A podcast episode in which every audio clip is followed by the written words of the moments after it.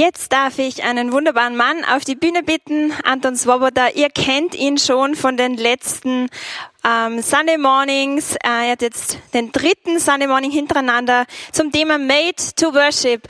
Und wenn man den Anton kennt, muss man sagen, das ist sein Thema. Er lebt für diesen Lobpreis und es ist, glaube ich, eine Grundlage seines Lebens und wir sind unglaublich gespannt, was er uns heute mit auf den Weg gibt. Er hat immer so gute Tipps, also passt gut auf und am besten du nimmst dir auch einen Zettel und schreibst mit. Anton, danke dir. Danke, Steffi. Es gibt ja schon Gerüchte, dass es also für alle, die denken, Bright November bedeutet, dass ich immer spreche, nein, das ist was anderes gemeint. Bright November ist eine tolle Instagram-Kampagne. Ich freue mich trotzdem, dass ich hier sprechen darf wieder. Heute zu einem ganz anderen Thema als die letzten zwei Male. Und bevor ich anfange, bete ich wie immer noch kurz. Lade dich ein, auch wenn du zu Hause bist, ähm, dass du jetzt mitschaust, da wo du jetzt bist, nimm einen kurzen Moment komm zur Ruhe und mach dein Herz nochmal auf für Gott. Herr, wir danken dir, dass du hier bist und wir heißen dich willkommen und wir öffnen unser Herz. Ich öffne mein Herz das, was du heute Morgen, heute Vormittag sprechen willst. Ich sage, komm und leg dich auf das, was ich vorbereitet habe. Verwende es und gib mir Ohren zu hören. Amen. Es ist sehr interessant, überall, wo es Menschen gibt, gibt es Orte so wie diesen oder so wie diesen oder so Orte wie diesen oder diesen oder auch Orte wie diesen oder diesen. Das sind alles Orte oder Städten, an die Menschen kommen, um etwas zu verehren oder irgendwie etwas zu huldigen oder irgendetwas anzubeten. Und solche Orte gibt es quer, quer durch alle Kulturen. Solche Orte gibt es in allen Ländern, solche Orte gab es auch zu allen Zeiten. Es gibt keine Zeit, aus der uns nicht überliefert ist oder aus der wir nicht historische, ähm, archäologische Funde haben von solchen Städten, von solchen Orten. Ja, und die Frage ist, die ich heute stellen mag, Sagt uns das irgendetwas? Sagt uns das irgendetwas? Oder sagt uns das gar nichts? Könnte man auch sagen. Das bedeutet, bedeutet eigentlich, eigentlich gar nichts. Aber ich glaube, das ist zu dünn. Man könnte man könnte auch sagen, ja, das sagt uns schon etwas, aber naja, das sind halt so Relikte aus einer früheren Zeit. Das sind halt so Relikte aus, aus einer vormodernen Zeit von Menschen, die das früher halt gebraucht haben. Früher, da war, haben die Menschen so an Gott und so geglaubt und haben das irgendwie gebraucht. Das hat ihnen Sicherheit gegeben, das war wichtig für ihre Gemeinschaft und so, aber heute sind wir eigentlich drüber hinweg. Heute brauch, brauchen wir das eigentlich so nicht. Das sind eigentlich so ähm, ja, Erinnerungen und die haben vielleicht noch schon noch eine Bedeutung, irgendwie eine kulturelle Bedeutung oder eine historische Bedeutung, aber eigentlich keine lebenspraktische mehr. Eigentlich keine, es hat eigentlich keine Relevanz mehr für mich heute. Oder man könnte sagen, naja, vielleicht ist es doch anders. Vielleicht sagt uns das was sehr Grundsätzliches über den Menschen. Vielleicht sagt uns das etwas über den Menschen. Zum Beispiel könnte es nicht sein, dass der Mensch, dass irgendwas im Menschen grundsätzlich sagt, ich will irgendwas anbeten. Ich will irgendwas verehren. Ich will, ich will irgendjemanden irgendetwas huldigen. Könnte es nicht sein, dass es so ein, dass Anbetung sowas ist wie, wie ein Wesens, wie, wie so ein Wesensmerkmal des Menschen? Sehr interessant. Äh, ähm, es gibt keine Tiere, die, die was anbeten. Es gibt keine Tiere, die irgendwelche Tempel bauen. Es gibt keine Tiere, die für irgendwas auf die Knie fallen. So was macht nur der Mensch. Könnte es nicht sein, dass Anbetung was ist, was den Menschen grundsätzlich auszeichnet? Das ist meine, das ist meine These heute. Es gab, ja, es gab ja Zeiten in nicht allzu langer Vergangenheit, wo man versucht hat, so Anbetung und, und überhaupt alles, was mit Religion zu tun hat, auszuschalten. Also gerade im, im Nationalsozialismus oder vor allem im Kommunismus hat man ja versucht, einfach alles, was so mit religiöser Anbetung zu tun hat, einfach abzudrehen, das zu verbieten, das abzuschaffen. Und es hat scheinbar auch ganz gut funktioniert. Aber wenn wir genauer hinschauen, dann merken wir, ah, dieses Phänomen Anbetung, dieses Phänomen Hingabe, Huldigung, das lässt sich das lässt sich nicht wirklich ausschalten. Es schaut vielleicht nicht so aus, sondern es schaut dann vielleicht so aus. Oder es schaut so aus. Und ich glaube, was das, was das zeigt oder was das zeigen kann, ist, du kannst Anbetung nicht wirklich ausschalten. Du kannst Du kannst Anbetung nicht einfach abdrehen, du, kommst, du bekommst das irgendwie nicht weg. Was du machen kannst, ist, du kannst es kanalisieren, du kannst es lenken, du kannst sagen, nicht mehr dorthin soll es fließen, sondern dorthin, aber du, kannst es, du kriegst es irgendwie nicht raus aus dem Menschen. Der Mensch bleibt interessanterweise irgendwie immer einer, der was anbetet. Jetzt sagst du, naja, naja, also das so damals, das war einfach eine andere Zeit. Das war einfach eine ganz andere Zeit. Da war die, die wirtschaftliche Situation war ganz anders, die politische Lage war ganz anders und da waren die Menschen so verführbar.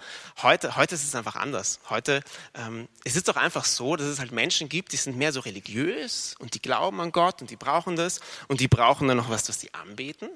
Und dann gibt es halt Menschen, die sind nicht so religiös und die, die brauchen Gott jetzt auch nicht so und die, die brauchen jetzt auch nichts, was, wir, was sie irgendwie anbeten oder so. Das ist, gibt einfach so zwei zwei Kategorien von Menschen und, und so. Und das ist eine sehr verbreitete Ansicht. Aber was, um zu schauen, ob das stimmt, ich glaube, die Frage, die da entscheidend ist, ist einfach, was ist Anbetung? Was bedeutet es denn, etwas anzubeten? Ich bin kein wahnsinnig eingefleischter Harry Potter-Fan. Ähm, ich habe die Bücher nicht gelesen, aber ich habe die Filme gesehen. Und es gibt in dem ersten Teil von, von Harry Potter gibt eine Szene, die ich wahnsinnig spannend finde. Und da wird die Geschichte erzählt, dass Harry einen geheimnisvollen Spiegel irgendwie entdeckt. Und äh, auf diesem Spiegel ist oben eingraviert das Wort Nehegeb. Und er schaut in diesen Spiegel und er sieht plötzlich nur nicht, nicht nur sich selbst, sondern er sieht seine Eltern. Jetzt Harry Potter, für alle, die das nicht wissen, der hat seine Eltern nie gesehen. Der hat seine Eltern nie gekannt. Seine Eltern wurden ermordet, als er ein Baby war. Aber er sieht in diesem Spiegel plötzlich seine Mama und seinen Papa zu seiner Linken und seiner Rechten und er ist ganz tief fasziniert und berührt davon. Er ist ganz tief getroffen, schaut es lange an und irgendwann reift sie ihn und er sagt, das ist, das ist unglaublich, diese Entdeckung. Und er, er geht zurück in den Schlafsaal, das ist irgendwie mitten in der Nacht, und er weckt seinen besten Freund Ron Weasley auf und sagt, Ron, Ron, Ron, du musst unbedingt kommen. Ich habe diesen, dieses, diesen verrückten Spiegel entdeckt, der ist unglaublich, du musst unbedingt kommen, kommen das anschauen. Und Ron kommt mit und Harry denkt sich, naja, der wird jetzt auch seine Eltern sehen. Und Ron schaut in diesen Spiegel und er sieht sich so in seinem Sportdress und wie er so voll der Champion ist und alle Meisterschaften gewinnt und so. Und Harry ist total verwirrt. Ron denkt sich, ja, hoffentlich zeigt der Spiegel die Zukunft, hoffentlich wird das passieren. Und, und Harry versteht es nicht. Harry weiß nicht genau, was der Spiegel zeigt. Und später kommt Dumbledore, sein Mentor, zu ihm und erklärt ihm diesen Spiegel. Und er sagt, schau mal, Nerhegeb liest sich rückwärts wie Begehren. Und Dumbledore sagt, schau, dieser Spiegel zeigt uns nicht mehr und nicht weniger als das allertiefste und verzweifelste Sehnen unseres Herzens. Ich glaube, jeder von uns hat etwas, wonach er sich ganz tief und verzweifelt sehnt. Jeder von uns hat etwas, wonach er sich sehnt. Ich schreibe da mal her Sehnsucht. Etwas, ähm, was ihn fasziniert. Ja. Hier schreibe ich Faszination dass, dass er total spannend ist, dass er denkt, wow, das ist, das ist unglaublich, das ist, das ist wow. Ähm, etwas, wo er auch, wo er sich denkt, hey, wenn ich das habe, wenn ich das haben kann, dann passt mein Leben. Ja, ich habe vielleicht das und das nicht, das brauche ich auch nicht aber wenn ich das habe, dann, dann ist es wirklich gut. Dann habe ich alles, was ich brauche. Etwas, das mich, das mich glücklich macht. Ja. Ich schreibe hier ein Glück. Ähm, und das irgendwie mein Leben erfüllt. Erfüllung sowas, wo ich, wo ich sage, hey, das macht mein Leben irgendwie, das rundet mein Leben ab. Ja, das, das brauche ich in meinem Leben. Unbedingt. Und deswegen, weil wir all das von dem denken, sagen wir, eigentlich ist diese Sache, eigentlich ist diese Sache das Wichtigste in meinem Leben.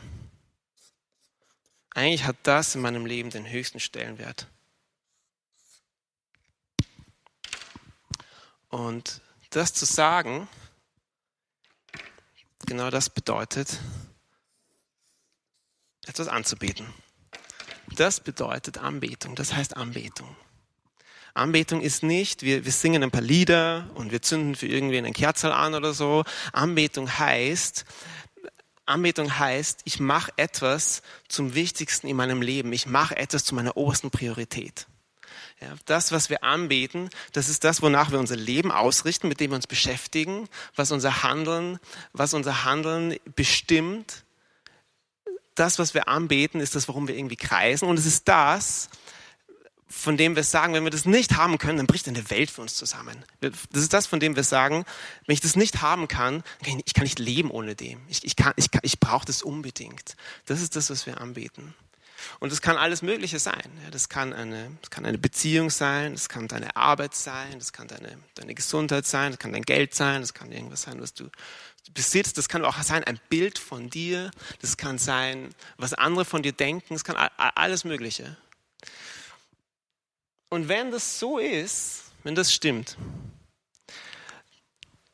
dann, dann gibt es nicht nur Menschen, die was anbeten und dann gibt es andere Menschen, die beten nichts an. Dann ist Anbetung nicht sowas, was manche Menschen noch ihrem Leben irgendwie hinzufügen oder was sie irgendwie noch machen sollten oder was irgendwie unsere Pflicht wäre oder so, sondern Anbetung ist etwas, das behaupte ich, das sowieso in unserem Leben vorkommt. Anbetung kommt in deinem Leben vor.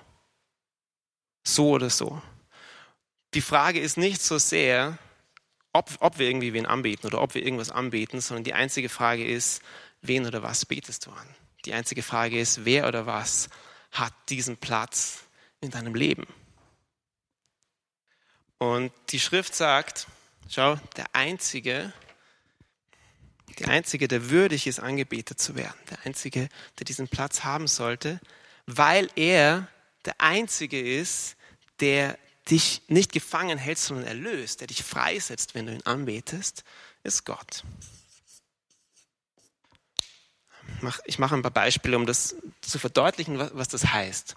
Wenn wir zum Beispiel sagen, unsere Kinder sind das Wichtigste in unserem Leben, deine, deine, deine Kinder, das ist, das ist dein Ein und Alles, ähm, dann werden wir versuchen, unsere Kinder vor allem Bösen irgendwie zu bewahren, vor allem Unheil zu bewahren, immer zu schauen, dass ihnen nichts passiert und damit, damit uns unsere Kinder nie genommen werden.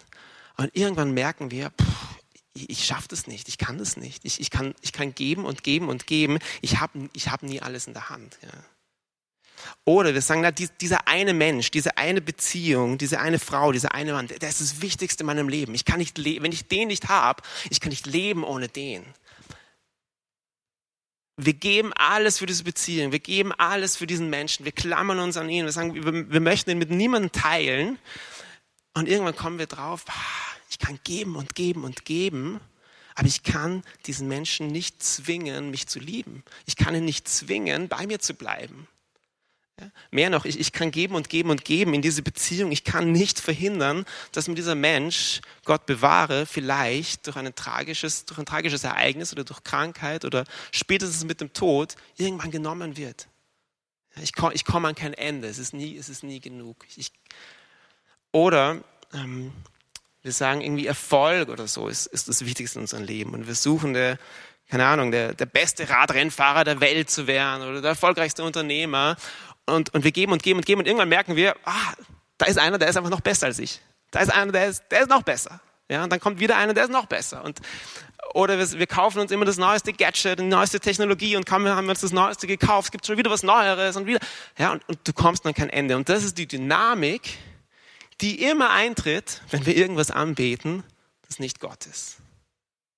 Setz, setz ein, was du magst. Alles, was wir anbeten, das nicht Gott ist, wird dich auf irgendeine Art und Weise immer gefangen halten. Ja? Entweder in der Sorge, irgendwie einen Menschen zu verlieren, oder in der Angst, nie gut genug zu sein, oder in dem, in dem Zwang, irgendwie anderen zu gefallen, oder in, um den, im, im Kreisen, um deinen Erfolg. Es ist nie genug. Du kannst geben und geben und geben, es ist nie genug, und du bleibst gefangen in diesem, ja, in diesem nicht genug sein, in diesem nicht genug geben zu können. Nur bei Gott ist es irgendwie anders. Ja? Bei Gott, bei Gott ist es anders. Ähm, weil Gott sagt, schau mal, ich, ich verlasse dich nie. Weil Gott sagt, ich verlasse dich. Meine Liebe gehört dir für immer. Weil Gott sagt, ähm, ja, du, du hast nicht alles in der Hand, du kannst vielleicht nicht alles kontrollieren, aber weißt du was? Ich sorge für dich. Ich schaue auf dich. Ich sehe dich, ich weiß, was du brauchst. Ja? Oder weil, weil Gott sagt, weißt du was, du, du musst für mich gar nicht immer der Beste sein. Du musst für, für mich gar nicht immer der Erfolgreichste oder der Tollste sein, weil ich, weil ich mag dich. Ich mag dich auch, wenn du mal scheiterst. Ich mag dich auch, wenn du, wenn du, wenn du nicht der Beste bist, wenn du mal was voll in den Sand setzt. Gott ist der, der sagt, weißt du was, du musst nicht immer mehr und mehr geben und geben und geben und geben und geben für mich, weil ich schon einmal alles gegeben habe. Gott hat am Kreuz Jesus gegeben, damit wir all das haben können, wonach wir uns zutiefst sehnen. Und deshalb ist er der Einzige, der uns nicht gefangen hält ja, sondern, sondern der uns freisetzt und in dem unser Herz zur Ruhe kommt. Nochmal ganz kurz zurück zu Harry Potter. Das ist sehr interessant. Dumbledore lässt dann diesen Spiegel irgendwann wegräumen. Er sagt, den, den kann man nicht stehen lassen, wo? Weil alle, die diesen Spiegel finden, die sitzen nur noch vor dem Spiegel und starren den an und vergessen ihr Leben und sind wie gefangen in diesem, in diesem Kreisen um ihr Sehnen, dass, dass sie letztlich nicht freisetzt. Ja. Und bei Gott ist es nicht so, sondern Gott setzt dich frei. Gott gibt dir das, was, wonach du dich sehnst. Und Gott ist der, bei dem unser Herz deshalb zur Ruhe kommt. Groß bist du Herr und über alles Lob erhaben, schreibt der heilige Augustinus. Und da will der Mensch dich preisen, dieser winzige Teil deiner Schöpfung. Du selbst trägst ihn dazu an, denn du hast uns zu dir hingeschaffen und unruhig ist unser Herz, bis es ruht in dir. Das ist eines meiner, meiner Lieblingszitate so aus der alten, aus der Theologie der alten Kirche. Und was ich besonders spannend an dem Zitat finde, ist, dass Augustinus irgendwie einen Zusammenhang sieht zwischen Anbetung und Ruhe und Schöpfung. Ja? Ähm, Gott erschafft ja am sechsten Tag den Menschen. Gott erschafft am sechsten Tag den Menschen und was ist am siebten Tag? Genau, am siebten Tag ruht Gott. Am siebten, am siebten Tag ruht Gott, ähm, vollendet die Schöpfung, indem er sagt, hey, sechs Tage sind genug, das passt jetzt, jetzt habe ich gearbeitet, jetzt, jetzt ist mal Pause. Das ist der Abschluss der Schöpfung. Und das ist auch der, das ist der Sabbattag, das ist der Tag, ähm, der auch dem Menschen geschenkt ist als Ruhetag, als Tag, an dem man nicht arbeiten soll. Übrigens auch als Tag, an dem auch keine Sklaven arbeiten sollen. Der Sabbat ist ein Tag, an dem jeder frei ist, an dem jeder in Freiheit gestellt ist. Und der Sabbat ist auch ein Tag, der, der ganz Gott gehören soll. Und an dem der Mensch Gott gedenken soll, diesen, dieses Bundes gedenken soll mit Gott und Gott anbeten soll, an dem er Gott die Ehre gibt. Das heißt, die Schöpfung lauft sozusagen hin auf diesen einen Tag und wird abgeschlossen, wird vollendet mit diesem einen Tag, an dem Gott im Mittelpunkt steht, an dem Gott angebetet wird. Und der Mensch wird geschaffen hin auf diesen Tag. Der Mensch wird geschaffen, das sagt die Bibel jedenfalls, wird geschaffen hin auf diesen Tag, wo er Gott anbetet, hin auf diesen Bund mit Gott, hin auf diesen Ruhetag auch. Da, wo du anfängst, Gott anzubeten, wirst du merken, dass dein Herz zur Ruhe kommt wirst du merken, dass dieses Kreisen und dieses immer nie genug und immer noch etwas geben müssen, immer mehr und mehr aufhört und dass dein Herz langsam, aber doch zur Ruhe kommt. Du bist geschaffen, um anzubeten. Du bist nicht geschaffen, um irgendwas anzubeten. Du bist nicht geschaffen, um, ähm, um irgendetwas zu kreisen und von irgendetwas fasziniert zu sein und in irgendetwas dein Glück zu suchen, sondern du bist geschaffen dafür, Gott anzubeten und in ihm zur Ruhe zu kommen. Jetzt, was braucht es? Was braucht es, um Gott anzubeten? Was braucht Was brauchen wir, um in diese Ruhe und an, ja, in, in unsere Bestimmung eigentlich hineinzukommen als Menschen? Ich glaube, es braucht zwei Dinge. Und zwar Erkenntnis und Mut. Ich schreibe als erstes mal auf Erkenntnis. Wir sagen ja, gerade auch hier in der Home Church, wir sagen ganz oft, wenn wir, wenn wir Lieder singen und, und Lobpreis machen, dann reden wir von Worship. Ja, das wahrscheinlich schon mal gehört. Wir reden von Worship. Und das englische Wort Worship steht für Lobpreis oder Anbetung eigentlich. Und dieses Wort kommt eigentlich von dem englischen Wort Worthship. Jetzt bräuchte ich mal kurz die, die Keynote am Screen. Ähm, es kommt eigentlich von Worthship. Und in dem Wort Worthship steckt drin das Wort worth, das Wort wert. Ja? So wie Friendship, Worthship, da kommt Worship her. Und dieses Wort wert deutet darauf hin, was, was wir brauchen, um anzubeten. Wir brauchen nämlich ein Verständnis, eine Erkenntnis davon, wie viel Gott wert ist oder wie würdig er ist, wer er ist. Ähm, das ist so wie mit einer Frau, die einen Diamanten, einen ganz kostbaren Diamanten hat. Irgendwie, das hat schon ihr Urgroßvater ihr die Diamanten gegeben und ihr Ur Urgroßvater und der hat es ihrem Urgroßvater gegeben und irgendwie so. Und jetzt hat sie diesen Diamanten und sie denkt sich eines Tages, naja, irgendwas wird ja schon wert sein. Irgendwas, gell? Und geht zu einem Juwelier und sie zeigt ihm diesen Diamanten. Und der Juwelier schaut den Diamanten an und wie das, halt, wie, wie das Juweliere halt so machen. Ja, die schaut dann so, hält es dann so ins Licht und sieht, wie das, schaut irgendwie, wie das Licht sich bricht und wie die Farben gebrochen werden. Und, und plötzlich kriegt dieser Juwelier riesige Augen. Das, äh, ja, kriegt ganz große Augen, weil er plötzlich erkennt, so einen, so einen Diamanten hat er noch nie gesehen. So einen Diamanten hat er, hat er noch nie in seinen Händen gehalten, seinen, die ganzen Jahre, während den ganzen Jahren, in denen er Juwelier ist. Und er sagt es der Frau, er sagt ihr, wie viel dieser, dieser Diamant wert ist, wie kostbar der ist. Und die fällt aus allen Wolken, weil sie plötzlich merkt, jetzt liegt dieser Diamant seit Jahren oder Jahrzehnten bei mir zu Hause herum und ich habe einfach keine Ahnung gehabt, was der wert ist. Ich habe einfach keine Ahnung gehabt, wie kostbar der ist. Und ich glaube, dass es ganz vielen Christen auch so geht. Ja, die, die glauben an Gott jahrelang, jahrzehntelang und wissen gar nicht, wie kostbar das ist, wie kostbar Gott ist, wie wertvoll, wie würdig Gott ist, wer er eigentlich ist. Und genau, aber genau diese Einsicht braucht es, um Gott an, anzubeten. Genau diese, diese Erkenntnis davon, wer er ist, dass wir erkennen und lernen, wer und wie er ist und daraufhin sagen, wow, wenn Gott so ist, wenn, wenn Gott so ist, dann will ich ihn anbeten, dann will ich auch so leben, dann will ich so mit ihm umgehen. Ähm, es gibt so drei Dinge, die uns dabei helfen können, glaube ich, in der Erkenntnis Gottes zu wachsen. Das eine ist wirklich, wenn wir, wenn wir einfach zusammenkommen und Lobpreis machen, wenn wir diese Lieder singen, ja, wenn du jetzt den Sunday Morning gesehen hast und ähm, vielleicht den, den Worship gesehen hast, wenn wir diese Lieder singen, diese Texte singen, erinnern wir uns daran, wie Gott ist. All diese Lieder singen davon, wie er ist, wer er ist. Und wir erinnern unser Herz daran. Und wir wachsen in Erkenntnis von ihm. Oder was uns auch hilft, ist einfach ähm, die Schrift zu lesen. Ganz oft in der Bibel, wenn der Mensch aufgefordert wird, Gott anzubeten, dann ist die Rede davon auch, warum er Gott anbeten soll, warum er ähm, Gott preisen soll. Zum Beispiel im Psalm 95 heißt es, Kommt, lasst uns jubeln, dem Herrn jauchzen, dem Fels unseres Heils.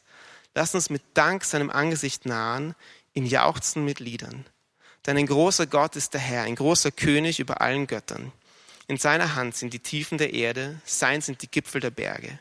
Sein ist das Meer, das er gemacht hat, das trockene Land, das seine Hände gebildet. Kommt, wir wollen uns niederwerfen, uns vor ihm verneigen. Lasst uns niederknien vor dem Herrn, unserem Schöpfer, denn er ist unser Gott und wir sind das Volk seiner Weide, die Herde von seiner Hand geführt. Also Psalm 95 sagt zum Beispiel, weißt du, warum, warum Gott so würdig ist, dass du ihn anbetest? Weil er alles gemacht hat. Weil es dich nicht gäbe ohne ihn. Weil alles, was du hast, alles, was gut ist, alles, was schön ist in deinem Leben, alles, wovon du lebst, das, schenkt dir Gott. Es kommt aus seiner Hand. Er ist der Schöpfer. Und er ist wie ein Hirte. Er ist wie ein Hirte, der sein Volk weidet, der uns führt, der uns leitet, der, der auf uns aufpasst, der sich kümmert, der, ja, der liebevoll auf uns schaut. Das sagt dieser Psalm. Also einfach Lobpreis zu machen, Lieder zu singen zu Gott, die Schrift zu lesen und drittens vielleicht einfach diese persönliche Begegnung mit Gott. Ja. Ich glaube, nichts verändert uns so tief wie diese Begegnung mit Gott. Nichts ähm, treibt uns so an, ihn anzubeten, zieht uns in die Anbetung so sehr, wie wenn wir diesen Gott persönlich kennenlernen. Und das kannst du nicht machen, kannst nicht den Knopf einschalten und passiert, dann passiert es, aber du kannst dein Herz dafür öffnen und du kannst Gott bitten, dir solche Begegnungen zu schenken. Und das Zweite, was wir brauchen, um Gott anzubeten, ist Mut. Ist Mut.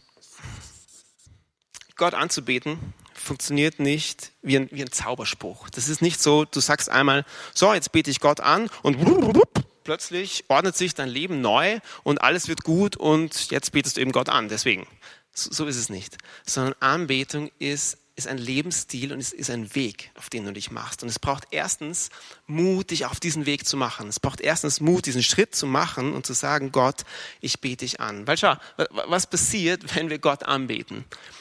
Ähm, was passiert ist, du nimmst deine Anbetung, die sowieso in deinem Leben vorkommt, du betest ja sowieso irgendetwas an, es gibt sowieso irgendetwas, das diesen Platz hat, und du nimmst diese Anbetung und transferierst sie quasi zu Gott. Ja, du nimmst sie von dort weg und gibst sie dorthin. Und es braucht unglaublich viel Mut. Das braucht sehr viel Mut. Das bedeutet, dass du Dinge loslässt. Das bedeutet, dass du Dinge zurücklässt, Dinge anders machst als vorher. Das bedeutet, dass du die Welt vielleicht anders siehst als viele um dich herum. Es braucht sehr viel Mut. Erstens, es braucht Mut, sich auf diesen, diesen Weg zu machen, überhaupt, sich aufzumachen. Aber es braucht auch Mut, zweitens, um immer wieder an diesen Punkt zurückzukommen. Weil die Wahrheit ist, die, die Wahrheit ist, auch wenn du dich entscheidest, Gott anzubeten, du wirst immer wieder hinter diese Entscheidung zurückfallen. Ja, zumindest mir geht's so. Ich sing, ich sing, oh Gott, sei du mein Ein und alles. Aber wehe, wenn ich nicht acht Stunden Schlaf bekomme, weil wie soll ich leben, ohne acht Stunden geschlafen zu haben, bitteschön. Oder ich sing, Gott, ich will dich lieben mit allem, was ich tue. Und, und dann rutscht mir halt doch irgendwie wieder eine Bemerkung raus, die irgendwen verletzt. Und, und ich merke, ah, das geht nicht immer so leicht mit diesem Anbeten, ja, mit diesem, das betrifft mein ganzes Leben und, und ich mache wirklich Gott zu meiner ersten Priorität. Ähm, aber das ist nicht, das ist nicht so, natürlich wollen wir dahin, aber es ist nicht so schlimm, weil Gott der Gott, den wir anbeten, der Gott Jesu Christi, ist einer, der vergibt, ist einer, für den du nicht perfekt sein musst. Ist einer, wo du immer wieder zurückkommen kannst und immer wieder sagen kannst, Herr, ich will, dass du das Wichtigste in meinem Leben bist. Ich will, dass du diesen Platz hast. Mir gelingt es vielleicht nicht immer so gut, aber das ist mein Wunsch. Und ich komme heute wieder zurück und mache dich heute wieder zu meiner Priorität Nummer eins. Gebe dir heute wieder den obersten Stellenwert in meinem Leben. Und immer wenn wir das machen, Immer wenn wir an diesen Punkt zurückkommen, passiert etwas mit uns. Immer wenn du das machst, passiert etwas mit deinem Herzen, passiert etwas mit deinem Leben. Und du wirst immer, wenn du das machst, ein Stück heiler, ein Stück ganzer. Du kommst ein Stück mehr in diese Ruhe, in den Frieden, für den du geschaffen bist. Du kommst ein Stück mehr in deine Berufung, weil du geschaffen bist, um Gott anzubeten.